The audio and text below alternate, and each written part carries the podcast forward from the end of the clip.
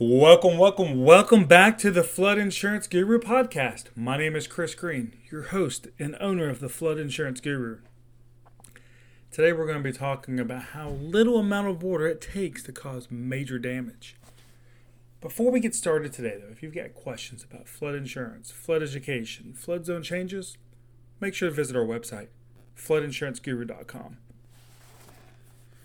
So let's talk about today's topic how much water does it really take to cause major damage to a property?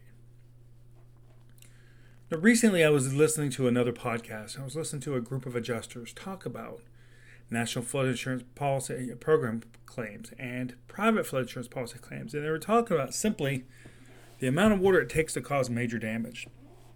And what they were talking about was that just three inches of water could cost an average of fifty to ninety dollars per square foot. So, when it comes to having flood insurance and not having flood insurance, it's important that you understand what your risks are, what kind of damage you could be looking at, what kind of recovery you could be looking at.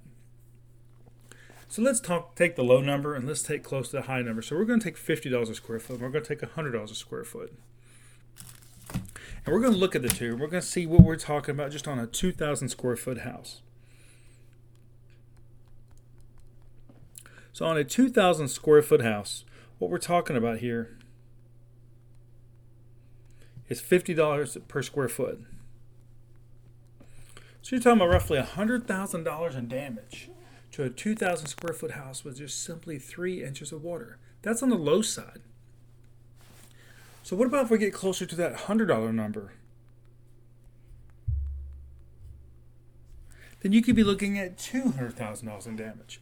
So as you see, as you get into these higher end houses, though, the coverage that you may even have on your policy for two hundred fifty thousand dollars may not be nearly enough if you've got two, three, four, five feet of water in your house. Compared to this three inches, they say they can cause fifty to ninety dollars of damage per square foot. So it's important that you understand, you know, what's at risk, how to protect your risk, and that the National Flood Insurance Program policy may not be enough. You know, you may need an excess policy or a private flood insurance policy on top of that to adequately protect yourself against flood damage. So that's what we wanted to talk about today is how much water does it really take to cause major damage? So, if you've got questions, as we mentioned, about flood education, flood zone changes, what your flood insurance options are, do you have enough flood insurance? Make sure to visit our website, floodinsuranceguru.com. Remember, we have an educational background in flood mitigation, which means we're here to help you understand your flood risk, your flood insurance, and mitigating your property to help you minimize flood losses and flood premiums. My name is Chris Green, president and owner of the Flood Insurance Guru, and I want to say thank you for tuning in to today's episode on how much water does it really take.